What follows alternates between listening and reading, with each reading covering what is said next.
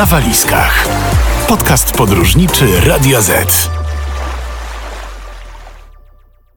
Dzień dobry, ja nazywam się Jolanta Waligura, a to jest kolejny odcinek podcastu podróżniczego na walizkach. Dzisiaj moim i Państwa gościem jest Maciej Tyl, z którym porozmawiamy o czymś bardzo przyjemnym, bo o tanich wakacjach. Cześć Maćku. Cześć, cześć. Maciek pochodzi z Krosna Odrzańskiego, miasta położonego w województwie lubuskim. Pod koniec 2019 roku założył na Facebooku grupę o nazwie Wakacje za grosze. Zamieszcza tam niezwykle atrakcyjne cenowo oferty wyjazdowe, ciekawostki ze świata turystyki, relacje ze swoich podróży i aktualne informacje o obostrzeniach. Pomaga też innym w zorganizowaniu wymarzonego urlopu. Szybko okazało się, że grupa na Facebooku to prawdziwy strzał w dziesiątkę, bo po dwóch i pół roku stronę obserwuje niemal 50 tysięcy osób. Powiedz Maćku, skąd pomysł na jej założenie? Jak to się wszystko zaczęło? Pomysł wydaje mi się, że pojawił się w okolicach e, studiów. Gdy po prostu w wolnym czasie nie miałem co robić, więc siedziałem i szukałem e, różnego rodzaju lotów, noclegów. Potem zdarzyły się sytuacje, w których znajomi mnie prosili o organizowanie takich wyjazdów. No i okazywało się, że znalazłem kilkukrotnie jakieś wyjazdy, które naprawdę były mega tanie, a nie miałem jak ich wykorzystać, a nikomu przekazać, więc stwierdziłem, czemu by nie założyć grupy i nie podzielić się tym e, tak for free na internecie, na Facebooku właśnie, żeby ktoś mógł z tego skorzystać, jeżeli ja nie mogę. I tak się pojawił właśnie pomysł na powstanie grupy. A y, za ile udało Ci się zorganizować swój najtańszy wyjazd? E, ciężko, bo ja rzadko liczę budżet na wyjazdach. Mhm. Raczej jadę i nie patrzę na to, czy inaczej patrzę ile wydaję, ale raczej nie skupiam się na całościowym koszcie, który musiałem ponieść w związku z wyjazdem. Ciężko mi powiedzieć, ile najtańszy wyjazd, ale jeżeli chodzi o takie strzały w dziesiątkę, które udało mi się trafić, na pewno był Zanzibar w, podczas pandemii na samym początku. Mm, Ta popularność Zanzibaru nie była tak duża, jak jest dotychczas. To udało mi się złapać nocleg, pamiętam, w okolicach chyba 400 albo 350 zł za osobę na 9 nocy ze śniadaniem i to była taka cena naprawdę wow. Robię E, wrażenie. Tak, loty były wtedy troszkę drogie, bo y, postawiliśmy na linię Qatar Airways, więc no niestety tutaj cena też była dużo wyższa. Tam w granicach chyba 2300 zł za osobę w dwie strony. No ale oczywiście tutaj też jakość tych lotów była dużo lepsza. Qatar Airways jako najlepsza linia lotnicza świata daje też dużo więcej możliwości. Ale pamiętam, że ten nocleg właśnie był takim strzałem w dziesiątkę. Jeszcze fajnie, bo okazało się, że na miejscu mieliśmy bardzo blisko plażę. E, gospodarze byli naprawdę super i ogólnie wyjazd był mega, więc bardzo byliśmy zadowoleni, jeżeli o to chodzi. Mhm, brzmi super. E, no właśnie, jeszcze wracając do Twojej grupy, to osoby, które chcą wyjechać na wakacje, krótki city break, a nawet wylecieć do innego kraju do pracy, mogą do Ciebie napisać, a Ty pomagasz im wszystko zorganizować. Jak to wygląda w praktyce? Jakiego wsparcia mogą od Ciebie oczekiwać? Jeżeli chodzi o wsparcie, to każdego, jeżeli chodzi o organizację wyjazdu. Ja w rzeczywistości szukam lotów, szukam noclegów, pomagam z ubezpieczeniami, wypożyczam w wypożyczalniu samochodów, e, nawet proponuję różnego rodzaju atrakcje, które są na miejscu. Tak naprawdę wszystko, co jest związane z organizacją wyjazdu i z całym wyjazdem i każdy ten element, który tam się e, wiąże z tym. Więc niezależnie od tego, czy ktoś na przykład już jest na miejscu i nie wie, co ma robić i odzywa się do mnie, że mu zorganizował atrakcję, jest na miejscu, potrzebuje samochodu, też potrafią ludzie do mnie napisać, żebym coś tam zorganizował. Ciężko tu określić jakby jeden element. Wydaje mi się, że wszystko, co jest związane właśnie z taką organizacją wyjazdów na własną rękę, to można u mnie zorganizować. Czyli można powiedzieć, że to taka usługa kompleksowa od A do Z. Tak, tak, jak najbardziej. Takie wyjazdy też się zdarzają. Ostatnio organizowałem taki wyjazd, e, była to Ameryka na 4 tygodnie, pięcioosobowa rodzina. Tam było 8 lotów, e, no naprawdę atrakcji było multum, włącznie z tym, że bilety jakieś na wejściówki różnego rodzaju do jakichś muzeów, samochód w każdym miejscu, czyli po każdym lądowaniu oni odbierali sobie samochód z lotniska.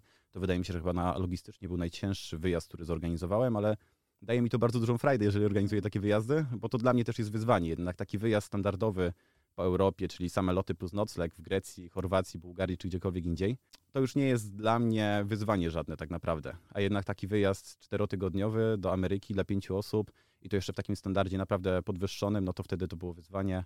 E, mogłem się wykazać. Właśnie chciałam to powiedzieć. A ile taka usługa kosztuje? To już zależy od preferencji. Mhm. Jeżeli- Ustalasz indywidualnie. Tak, dokładnie. Podchodzę do tego bardzo indywidualnie. Też często osoby się pytają, ile one będą, jaki koszt będą musiały ponieść tej organizacji wyjazdów. Ja zawsze mówię, że najpierw powiedzcie mi, czego oczekujecie, a ja wtedy powiem, ile to będzie kosztować. E, zakładam zawsze tak, żeby nawet jeżeli osoba zapłaci mi za organizację wyjazdu, żeby i tak wyszło jej, e, finalny koszt wyszedł jej niższy niż w biurze podróży. Jakby to jest mój cel. Żeby ta osoba za rok do mnie wróciła, bo zauważy, że pomimo tego, że zapłaciłam jakąś kwotę X, to i tak się to opłacało, bo za wyjazd zapłaciła mniej i jak złożyła sobie te koszty do, do razem, do wszystkiego, to się okazało, że i tak zapłaciła mniej niż na przykład w biurze podróży. E, W październiku Twoja grupa na Facebooku będzie obchodzić już trzecie urodziny. Czy przez ten czas zauważyłeś duży wzrost zainteresowania podróżami na własną rękę? A tutaj ten temat jest taki troszkę e, ciężki z tego względu, że no mieliśmy okres pandemii. Ten okres pandemii bardzo mocno uderzył w cały świat podróżniczy i turystyczny. No i jednak tutaj przez długi okres czasu, e, nie tylko ja, ale też moi koledzy, którzy, którzy prowadzą podobne działalności, borykaliśmy się z tymi problemami, że ludzie raczej bali się latać, a jeżeli już gdzieś latali, to były to takie kierunki, które były w 100% bezpieczne. To był na przykład Meksyk, który był otwarty przez cały okres pandemii, Dominikana przez większość pandemii była otwarta, Zanzibar, e, Czarnogóra też była otwarta, więc to były takie kierunki. Ludzie raczej nie zapuszczali się w miejsca, które nie były dla nich pewne, typu Tajlandia, która była zamknięta przez bardzo długi okres czasu i została otwarta niedawno. E, więc jeżeli chodzi o ten okres pandemii, to było dość ciężko. Teraz widzę, że to zainteresowanie wraca. Jest mhm. coraz lepiej, wreszcie wchodzimy na te trendy. Dużo krajów się otwiera. Tak naprawdę w Europie w tym momencie mamy już otwarte bez najmniejszych obostrzeń 23 kraje, co jest dość dużym wynikiem. Między innymi Chorwacja, Grecja od 2 maja się zaraz otwiera, więc to też na pewno będzie e, popularność tej Grecji wzrośnie. Więc jeżeli chodzi o takie trendy, no to mówię, teraz e, zaczyna się to rodzić po tej pandemii na nowo ale niestety my też, głównie ja, muszę się uczyć tego wszystkiego na nowo, bo to podróżowanie też znacząco się zmieniło, jeżeli chodzi o ten czas przed i po pandemii. A co się dokładnie zmieniło? Co masz na myśli? Jeżeli chodzi o bezpieczeństwo osób, w sensie ludzie teraz stawiają raczej właśnie na wyjazdy z biur podróży, bo zakładają, że to jest bezpieczniejsze dla ich funduszu, który muszą poświęcić na ten wyjazd. Jeżeli jadą z biurem podróży, mają turoperatora, który tam organizuje im wszystko i w razie czego jest dla nich pomocą na wyjeździe ale nie zdają sobie sprawy, że w rzeczywistości to nie jest tak kolorowe. A taką pomoc, którą uzyskują z biura podróży, mogą również uzyskać z mojej strony, jeżeli chcą, bo na przykład ubezpieczenie wycieczki, e, nawet tej, którą organizuję ja, to też nie jest żadnym problemem. Są ubezpieczalnie, które takie wycieczki ubezpieczają. Mhm. Tak samo działają biura podróży, w sensie oni też nie są ubezpieczalnią, tylko korzystają z ubezpieczeń zewnętrznych. Więc znacząco się zmieniło podejście też do, do tych osób, które chcą latać na własną rękę, bo kiedyś można było kupić bilet na następny dzień, wziąć plecak, spakować sobie najpotrzebniejsze rzeczy i wylecieć na drugi koniec świata i tak naprawdę nic nikogo nie interesowało, tylko to, żeby zdążył na samolot. E, w obecnych czasach trzeba najpierw sprawdzić obostrzenia, trzeba wiedzieć, gdzie je sprawdzić, one się bardzo często zmieniają, więc e, zresztą widać to też po pytaniach ze strony osób, które mnie obserwują, że chyba najczęstszym pytaniem właśnie jest pytanie dotyczące, jakie obostrzenia będą mnie czekały w tym kraju, do którego lecę. Bo też chyba nie zawsze są tak e, na bieżąco aktualizowane, prawda, te obostrzenia. Już e, człowiek po prostu nawet nie wie, gdzie szukać takich informacji. Tak, w tym roku był duży problem na przykład z Zjednoczonymi Emiratami Arabskimi i z Dubajem dokładniej, ponieważ e, strona rządowa miała informacje na temat obostrzeń sprzed dwóch miesięcy. Okazało się nagle, że Dubaj ściągnął dość dużo tych obostrzeń. Ludzie już mogli tam latać, ale nie chcieli kupować wycieczek, bo się bali, bo na stronie rządowej była informacja, że niestety wjazd wiąże się na przykład z kwarantanną. Więc przez długi okres czasu, nie tylko ja, bo tam też kilku moich znajomych pisaliśmy nawet do, e, no tam do osób odpowiedzialnych za edycję tych stron, żeby po prostu to zmienili. Ale w tym momencie nawet nie wiem, bo nie sprawdzałem, ale pamiętam, że jeszcze tydzień temu dalej to było tak jak dwa miesiące wcześniej, pomimo tego, że obostrzenia już dawno się pozmieniały. Słuchasz podcastu Radio Z. Mam wrażenie, że wśród wielu osób nadal panuje takie przekonanie, że bardzo ciężko jest zorganizować wakacje na własną rękę. Jak myślisz, skąd to może wynikać? Z braku doświadczenia po prostu. No tak Ludzie się boją. Tak, dokładnie. To tak jak każdy się boi czegoś nowego. To jest troszkę wyjście ze swojej strefy komfortu jednak. Tak idziemy sobie do biura podróży, tam siedzi pani, podchodzimy, mówimy dzień dobry, ja chcę do Grecji na tydzień, na all inclusive. Pani pokazuje oferty, wybiera się jedną i wszystko już jest w pakiecie, tak? Czyli mamy ubezpieczenie, jeżeli chcemy samochód, załatwimy ten samochód u tej pani bez problemu i w rzeczywistości płacimy jeden rachunek, nie musimy się martwić o nic, wszystko załatwiamy w jednym miejscu. U mnie wygląda to troszkę inaczej, bo w związku z tym, że możemy zaoszczędzić, to niestety musimy e, pozwolić sobie na to, żeby przechodzić na przykład na innej stronie kupić loty, na innej noclegi, czyli pomimo tego, że ja organizuję wszystko, to finalnie i tak e, te osoby, dla których zorganizuję wyjazd, muszą same zakupić sobie bilety. Oczywiście mogą korzystać z mojej pomocy. Ja wielokrotnie też jestem pod telefonem, pomagam telefonicznie, mailowo. Jeżeli jest jakieś pytanie, zawsze odpowiadam ale w większości po prostu obawiają się tego, że muszą zrobić coś same. Tutaj w biurze podróży jednak większość rzeczy robi za nas ta osoba, która tam pracuje, ten specjalista do spraw turystyki tak zwany. E, do niego się przychodzi, daje mu się pieniądze, on nam daje karty pokładowe i mówi lecicie do Grecji na tydzień. Więc wydaje mi się, że z tego powodu to jeszcze nie jest aż tak popularne i ludzie się tych podróży na własną rękę boją. Wiele osób decyduje się też na wakacje w Polsce, a część z nich na pytanie, dlaczego po raz kolejny spędza tu urlop, mówi, że zwyczajnie nie stać ich na wyjazd za granicę. Z drugiej strony regularnie w sieci publikowane są tak zwane paragony grozy. Ludzie wrzucają na swoje media społecznościowe zdjęcia, na przykład rachunku za obiad nad polskim morzem. No, trzeba przyznać, że te kwoty naprawdę mogą przyprawić y, o zawrót głowy. Jak ty to widzisz? Czy naprawdę jest taka różnica cenowa pomiędzy wakacjami w Polsce a wakacjami poza granicami naszego kraju? Znaczy, e, odniosę się najpierw do tych paragonów, bo mnie to zawsze śmieszy. Z tego względu, że e, ja wiem, że ceny na pewno się powiększają i rosną cały czas nad Polskim Morzem, ale ja jestem osobą, która przez to, że moi dziadkowie co roku, jak byłem dzieckiem, zabierali mnie nad Polskie Morze, to teraz również co roku staram się tam jeździć. Niezależnie, czy to jest na dwa dni, na trzy, zdarza się, że to jest na jeden żeby chociaż pojechać, zobaczyć to polskie morze, poczuć ten piasek i tą bryzę. I ja nie ukrywam, że pomimo tego, że jeżdżę co roku, to w ogóle się nie spotkałem z tymi cenami. I mam wrażenie, że to, że ludzie trafiają na takie ceny nad polskim morzem jest troszkę spowodowane tym, że nie weryfikują, gdzie idą, a biorą pierwszy nosek tak naprawdę z brzegu. Jeżeli ktoś w rzeczywistości chce pojechać gdzieś tanio, to niezależnie czy poleci na Sri Lankę, do USA, czy nad polskie morze, to może znaleźć jakieś tańsze opcje noclegu, tańsze opcje jedzenia, ja na przykład korzystam z TripAdvisor, pomimo tego, że teraz ta aplikacja nie działa już tak jak kiedyś i nie zawsze pokazuje e, opinie rzeczywistych klientów, to w rzeczywistości można tam znaleźć informacje na temat cen, więc wybrać sobie restaurację, która nie będzie droga, która będzie miała dobre opinie pod względem tym, że właśnie nie oszukuje klientów pod tymi paragonami grozy. I w rzeczywistości ja twierdzę, że niezależnie od tego, czy jedziemy na wakacje w Polsce, czy jedziemy na wakacje za granicą, to koszt, jaki wydamy na miejscu, zależy tylko i wyłącznie od naszych preferencji. Jeżeli ktoś chce wydać dużo, to wyda dużo w Polsce i wyda dużo na Sri Lance albo na w Tajlandii. Jeżeli ktoś chce wydać mało, to pojedzie na kemping e, nad Polskim Morzem albo weźmie jakiś pokój taki u jakiegoś gospodarza prywatnego będzie jadł w barach mlecznych albo jakiś, nie wiem, street food, taki typu fast food i tak dalej, też może wydać mało, więc to tylko i wyłącznie wydaje mi się zależy od preferencji po prostu osób, które podróżują.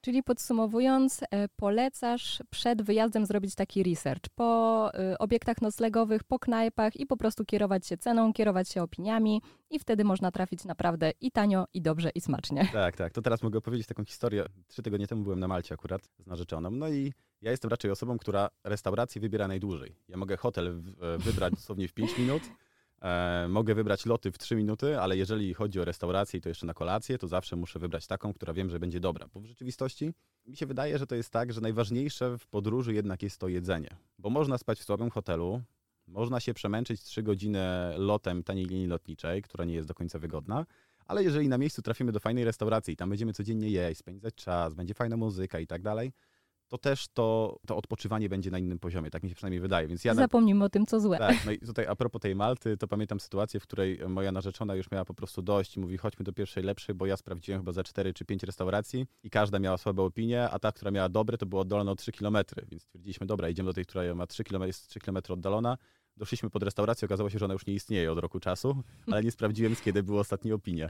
E, finalnie trafiliśmy do restauracji, która w ogóle okazała się ogromną klapą i więcej tam nie poszliśmy i każdemu z grupy zawsze mówię, że jak będziecie w tej w tej miejscowości, to broń Boże nie jesteście w tej restauracji, bo jest tragedia. Więc e, u mnie to szukanie restauracji trwa najdłużej i chyba najbardziej się nad tym skupiam, żeby ten research był taki naprawdę odpowiedni. No właśnie, mówisz tutaj, żeby robić research, żeby szukać po różnych stronach internetowych, po różnych portalach, a jakieś konkretne nazwy? Wspominałeś o TripAdvisorze, ale mówiłeś, że coś tam się zmieniło. Tak, jeżeli chodzi o TripAdvisor, problem jest taki, że ostatnio większość restauracji prosi o wystawianie opinii, ale w zamian coś da. Wiadomo, jak to jest z ludźmi. Jeżeli coś się dostanie w zamian za wystawienie opinii, oczywiście tylko i wyłącznie pozytywnej, no to wszyscy wystawiają pozytywne opinie. No i później to jest takie przekłamanie troszkę na tym TripAdvisorze. Ja, jeżeli chodzi o restauracje i różnego rodzaju propozycje właśnie na miejscu, co można zrobić, co można zjeść, biorę je głównie od grupowiczów piszę do osób albo wystawiam post na grupie, że cześć wszyscy, jadę na Maltę na przykład za tydzień i potrzebuję rekomendacje na restauracje w tej, w tej miejscowości. Przez to, że tam jest 45 tysięcy osób, znajdzie się na pewno chociaż jedna albo dwie osoby, które były w tej miejscowości, sprawdziły jakieś restauracje i są w stanie je polecić. Jeszcze nigdy w życiu się na tym nie przejechałem. Za każdym razem to działa i, i stawiam, że będę robił tak zawsze. Czyli poczta pantoflowa. Tak, i jeżeli ktoś na przykład chciałby wystawić e, taki post i zapytać, to jest bardzo dużo grup na Facebooku takich podróżniczych, gdzie można właśnie wejść i napisać post, co polecacie na przykład w tej, w tej miejscowości. Mhm. Gwarantuję, że otrzymacie odpowiedź, bo w ogóle ta społeczność podróżnicza jest niesamowicie ze sobą związana. My wszyscy jesteśmy bardzo blisko, pomimo tego, że e, tylko ja mogę wrzucać posty na grupę i w rzeczywistości ja tylko jestem głównym moderatorem i administratorem tam na tej grupie to wszyscy jesteśmy tak blisko, z wieloma osobami znam się, piszemy wielokrotnie, więc yy, mówię, to społeczeństwo podróżnicze jest tak blisko siebie i zawsze jest chętne, po, żeby pomagać. Mhm, super. E, chciałam też zebrać garść takich praktycznych informacji, jeżeli chodzi o tanie podróżowanie.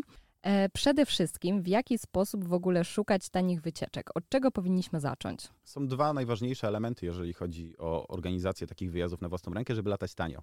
Pierwszym i najważniejszym jest elastyczność wyjazdów. Jeżeli ktoś nie może sobie pozwolić na to, żeby najpierw znaleźć lot, bo na tym polega tak naprawdę szukanie tanich wyjazdów. Czyli najpierw szukamy sobie, krążymy sobie po wyszukiwarkach i znajdujemy lot, który jest w naprawdę niskiej cenie, a następnie idziemy do naszego pracodawcy i bierzemy urlop. Tylko dzięki temu możemy oszczędzać na wyjazdach. Jeżeli ktoś takiej możliwości nie ma, to jest bardzo ciężko latać za grosze, bo e, ja sam wiem po sobie, pracuję niestety w takim miejscu, że mam problem z tym urlopem wielokrotnie. E, niestety nie mogę brać go wtedy, kiedy chcę. No i zdarza się tak, że te wszystkie bilety, które są tanie, uciekają mi gdzieś tam, przepływają między palcami. Co prawda zawsze się nimi dzielę, żeby ktoś mógł z tego skorzystać. E, więc wydaje mi się, że jednym z najważniejszych elementów jest właśnie ta elastyczność, żeby można było bez problemu sobie wejść, znaleźć bilety lotnicze, a następnego dnia pójść do swojego pracodawcy, powiedzieć szefie, ja potrzebuję tutaj i tutaj urlop, proszę mi podpisać, bo ja lecę na wakajki. Okej, czyli dostosować swoją podróż do po prostu cen biletów. Tak, dokładnie. Mhm. To jest bardzo istotne.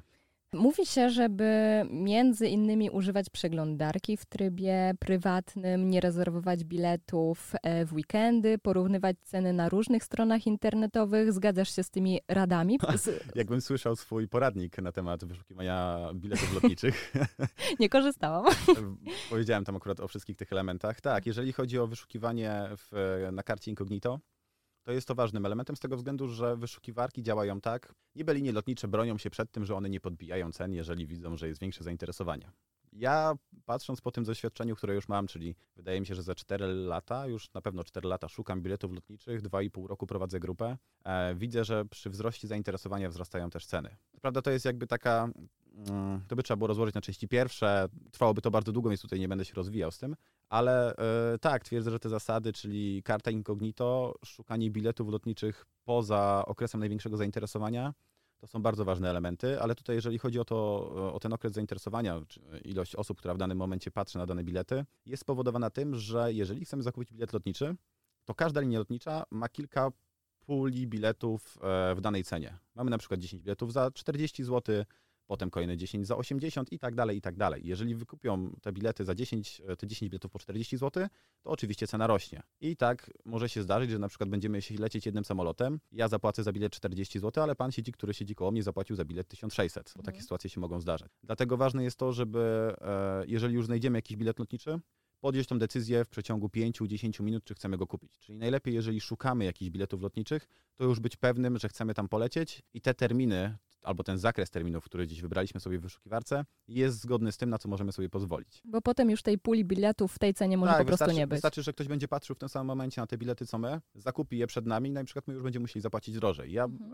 e, teraz lecę do Albanii w sierpniu i miałem taką sytuację, że Wrocław, a dokładniej Wizar otworzył nowe połączenie między Wrocławiem a Albanią, dokładnie Tiraną. No i miałem sytuację, w której nie przyjął mi karty, Mhm. przy płatności już bezpośrednio. Odświeżyłem stronę i po odświeżeniu strony już bilet wzrósł o 100 zł. Cena biletu O. wzrosła o 100 zł. I to było spowodowane właśnie kwota. tym, że e, to zainteresowanie było na tyle duże, że te bilety schodziły po prostu jeden po drugim. Jak ja odświeżyłem stronę, to od razu cena wzrosła przez to, że już ktoś wykupił tą pulę biletów, która była najtańsza. Mhm. A możliwa je, możliwe jest jeszcze to, że ta cena biletów znowu zmaleje, czy już tylko mogą się podwyższać? E, Zdarzają się takie sytuacje. Ryanair, Wizard i większość tych tanich linii lotniczych robi bardzo często promocje. Na przykład e, polskie linie lotnicze LOT mają promocję, że co środę można kupić tanie bilety lotnicze. Szalona środa? Tak, szalona środa, dokładnie. E, Kiedyś to było 20% na wszystkie bilety, teraz oni wybierają sobie jakąś tam pulę biletów, którą i kierunki, na które można kupić te bilety taniej, więc czasem się zdarzają promocje i wtedy można ten bilet kupić taniej. Czasem się zdarza promocja 1 plus 1, czyli jeden kupujemy, drugi jest gratis. To chyba Ryanair się w tak, tym najczęściej, specjalizuje. dokładnie. E, no niestety w przypadku Ryanaira najczęściej działa to tak, że oni podnoszą cenę tego pierwszego, czyli ten pierwszy kosztuje razy dwa, a ten drugi jest za darmo. Właśnie zastanawiałam się, jak to wygląda w praktyce. Tak, tak, tak najczęściej to wygląda. Nie zawsze, bo jeżeli są jakieś tanie kierunki, to i tak nam się to opłaci, bo jeżeli mamy loty za, nie wiem, 24 zł w jedną stronę, a oni go podniosą, podniosą cenę biletu do 36, bo najczęściej tak to wygląda, no to i tak nam się opłaca kupić, bo za 36 zł mamy dwa bilety. Więc no jeżeli chodzi o te tanie linie lotnicze, no to, to chyba tyle. Nie wiem, czy Mhm. coś jeszcze w tym Dobra, a masz e, jeszcze jakieś takie złote rady, jak właśnie ta wyszukiwarka incognito, e, porównywanie ceny biletów, nierezerwowanie w weekendy i tak dalej? Coś ci jeszcze przychodzi do E, głowy? Znaczy, ja mam dużo takich elementów, o których mówię, ale mówię o nich na kursach. Od też tego roku prowadzę kursy organizacji wyjazdów na własną rękę. Taką jedną rzecz, jeżeli wejdziemy sobie na stronę Ryanair albo Wizar, bo tam na pewno to działa, i chcemy zakupić bilet lotniczy, to możemy zrobić to taniej, pomimo tego, że dostaniemy te same usługi. To oczywiście jak to jest w firmach różnego rodzaju. Jeżeli kupujemy coś i możemy dostać wszystko, co potrzebujemy jednym kliknięciem, to zapłacimy za tą wygodę więcej. Więc e, Jeżeli chodzi o tanie linie lotnicze, najczęściej mamy trzy opcje albo cztery opcje w zależności od linii lotniczej e, biletu. Czyli mamy opcję basic, mamy opcję regular i później są tam te opcje droższe. Opcja regular, regular daje nam 10-kilogramowy bagaż podręczny, pierwszeństwo wejścia na pokład i e, wybór miejsca w samolocie. I powiedzmy, bilet kosztuje 200 zł, a w opcji regular kosztuje 400. Ale jeżeli wybierzemy opcję basic, czyli tą podstawową bez niczego, przeklikamy sobie przez wszystkie te e, elementy rezerwacji i dojdziemy do momentu, w którym możemy sobie wybrać ten bagaż, wybrać sobie pierwszeństwo wejścia na pokład i wybór miejsc i wybierzemy je pojedynczo na samym końcu rezerwacji przed płatnością, to zamiast 400 zł cena spadnie do 300. O, naprawdę są Tak. aż takie różnice? Tak. Wielokrotnie ja o tym mówię na kursie. Za, sam zawsze tak robię i to Mhm. działa za każdym razem, więc gwarantuję, że jeżeli ktoś tego spróbuje, to na pewno zadziała, że jeżeli e, nie weźmiemy tej opcji regular na samym początku, tylko wybi- wybierzemy sobie te opcje w późniejszym etapie rezerwacji, to wyjdzie nas na pewno dużo mniej, jeżeli chodzi o całościowy koszt lotu. Super, super, dobrze wiedzieć. E, wokół taniego podróżowania narosło też wiele mitów. Jedni uważają na przykład, żeby kupować e, bilety z dużym wyprzedzeniem, inni raczej stawiają na te oferty last minute, jedni polecają kupować bilety we wtorki, inni w środy. W tym chaosie informacyjnym można się naprawdę pogubić. E, przychodzą ci może do głowy jeszcze jakieś mity, które warto byłoby teraz obalić? Mity dotyczące podróżowania na własną Mhm. rękę. Dokładnie. E, te, o których powiedziałaś, wydaje mi się, że- mi się, że są najczęstsze, czyli że kupowanie biletów na przykład z dużym wyprzedzeniem. To jest ogromny mit i ogromny błąd, który popełnia bardzo dużo ludzi. I to nie jest tak, że, e, że nie ma w tym prawdy, bo trochę jest jednak. Jeżeli podróżujemy gdzieś daleko, do Ameryki, Azji Południowo-Wschodniej na przykład, to zakupienie biletu z, dużo, z dużym wyprzedzeniem da nam na pewno niższą cenę.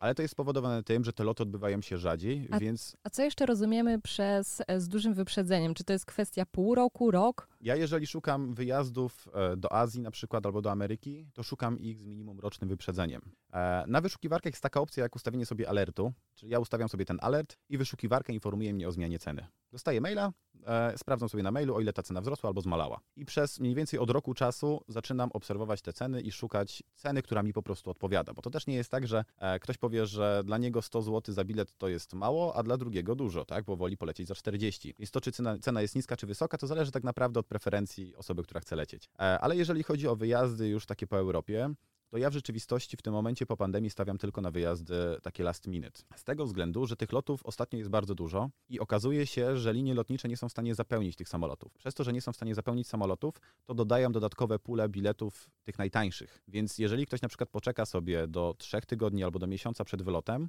i zacznie szukać wtedy biletów lotniczych, może się okazać, że kupi go znacznie taniej niż na przykład osoba, która kupiła dwa miesiące wcześniej. Więc ja tutaj jednak stawiam po prostu na obserwację. Trzeba znaleźć sobie dany termin, daną lokalizację, do której chcemy lecieć i na bieżąco cały czas, najlepiej codziennie rano, powiedzmy przy porannej kawie, zerknąć sobie, jak wygląda cena tych biletów. Jeżeli jest ona dla nas odpowiednia, jesteśmy w stanie tyle zapłacić za ten bilet, to po prostu go kupujemy i lecimy. Czyli znowu ta elastyczność. Tak, dokładnie. To jest wydaje mi się najważniejsze, jeżeli chodzi o tanie podróżowanie.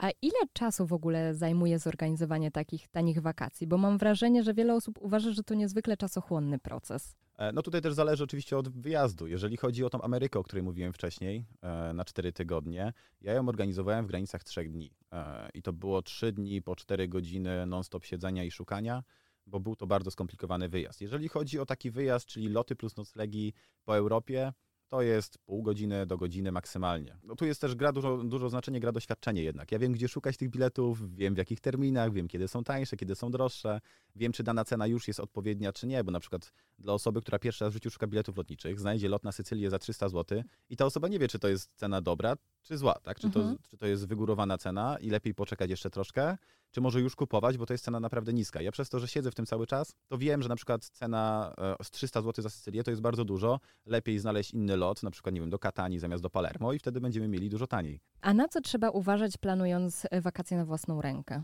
Znaczy, zagrożeniem wydaje mi się największym, jakie jest w tym momencie, to jest brak świadomości tego, jak niezbędne jest ubezpieczenie podczas wyjazdów. To jest element też, o którym ja zawsze mówię. Ja wiem, że są jeszcze jakieś, e, mogą być problemy odnośnie hoteli, noclegów Mhm. i tak dalej. Można się naciąć na nocleg, który na przykład nie istnieje, bo takie sytuacje też się zdarzają oczywiście. Co prawda bardzo rzadko mi się nigdy nie zdarzyło i wydaje mi się, że nie, chyba nigdy do, też do mnie nikt nie pisał e, z osób, którym, którym organizowałem oczywiście wyjazd, bo zdarzyły się sytuacje, że ktoś do mnie napisał, Maciek, szukałem sobie noclegu na Airbnb, zamówiłem go, opłaciłem, doleciałem na miejsce, a w ogóle ten budynek nie istnieje. Takie sytuacje się zdarzają. A jak się na to nie naciąć? Opinie? E, Znowu tak, opinie? opinie, dokładnie. Jeżeli chodzi o portal typu Airbnb, mamy coś takiego jak Superhost. Czyli jest to informacja dla osób, które szukają nocleg, że jest to osoba, która jest zweryfikowana, ma bardzo dobre opinie i nie e, odwołuje rezerwacji. I dzięki temu, jeżeli wybierzemy sobie Superhosta, mamy stuprocentową pewność, że na pewno to, co mamy napisane w opisie, będziemy mieli również na miejscu. Te zdjęcia nigdy nie są też przekolorowane, więc na Bookingu mamy podobnie, tak? Mamy też opinie, które możemy sprawdzić, wejść, e, poczytać, zawsze tych opinii jest sporo i po tym po prostu stwierdzić, czy ten nocleg e, jest bezpieczny, czy nie, czy możemy za niego zapłacić, czy nie. Wróćmy jeszcze do, do tego ubezpieczenia, o którym mówiłeś. Jeżeli chodzi o ubezpieczenie, e, ja widzę bardzo mocny trend, że ludzie po prostu nie chcą wykupować ubezpieczeń. Wielokrotnie się boją wykupować ubezpieczenia albo nie chcą.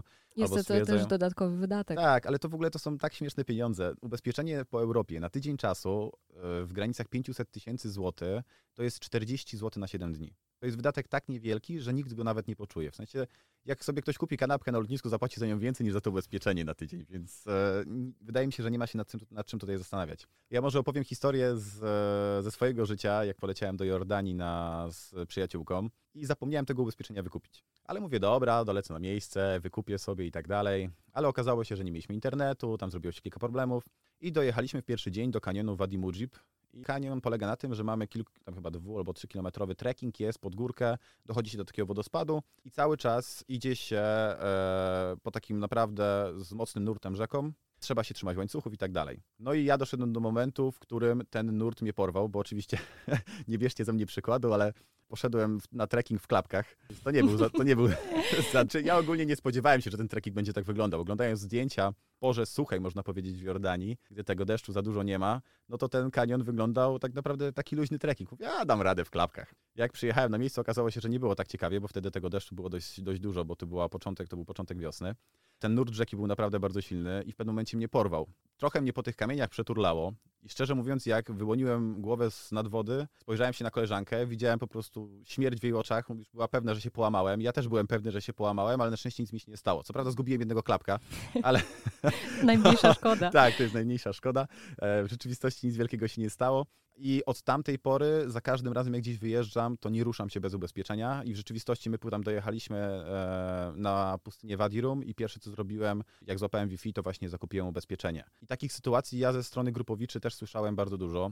E, Pani, która prowadzi ze mną, e, Monika, którą serdecznie w ogóle polecam, jeżeli chodzi o ubezpieczenia, ona ze mną współpracuje, jeżeli chodzi o kursy. I opowiadała mi historię, w której dostała ataków wyrostka robaczkowego, będąc w Tajlandii. Ubezpieczenie na, na Tajlandii kosztowało ją w granicach chyba tam 120 czy 130 zł, a jak się potem dowiedziała, to operacja wycięcia wyrostka robaczkowego kosztowałaby ją 25 tysięcy dolarów.